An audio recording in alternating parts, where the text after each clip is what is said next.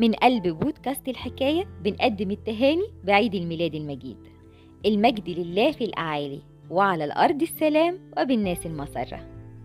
عيد الميلاد بيمثل تذكار ميلاد المسيح عشية 6 يناير ونهار 7 يناير.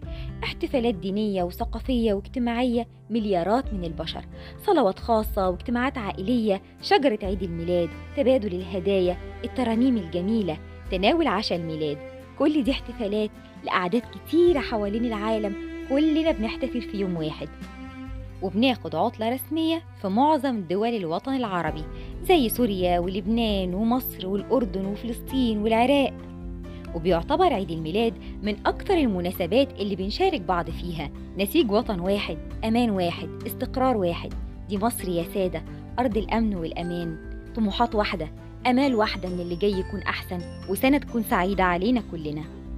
وما ننساش وإحنا بنحتفل بالإجراءات الاحترازية زي الكمامات والتباعد وتجنب الزيارات.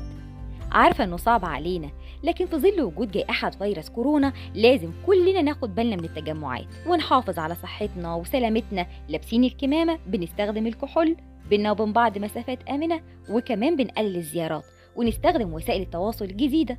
ونخلي شعارنا في التباعد حياة شبكة بودكاست لمتنا مساحة صديقة وبودكاست الحكاية بتقدم كل التهاني والأماني بأعياد سعيدة. كل سنة وأنتم طيبين.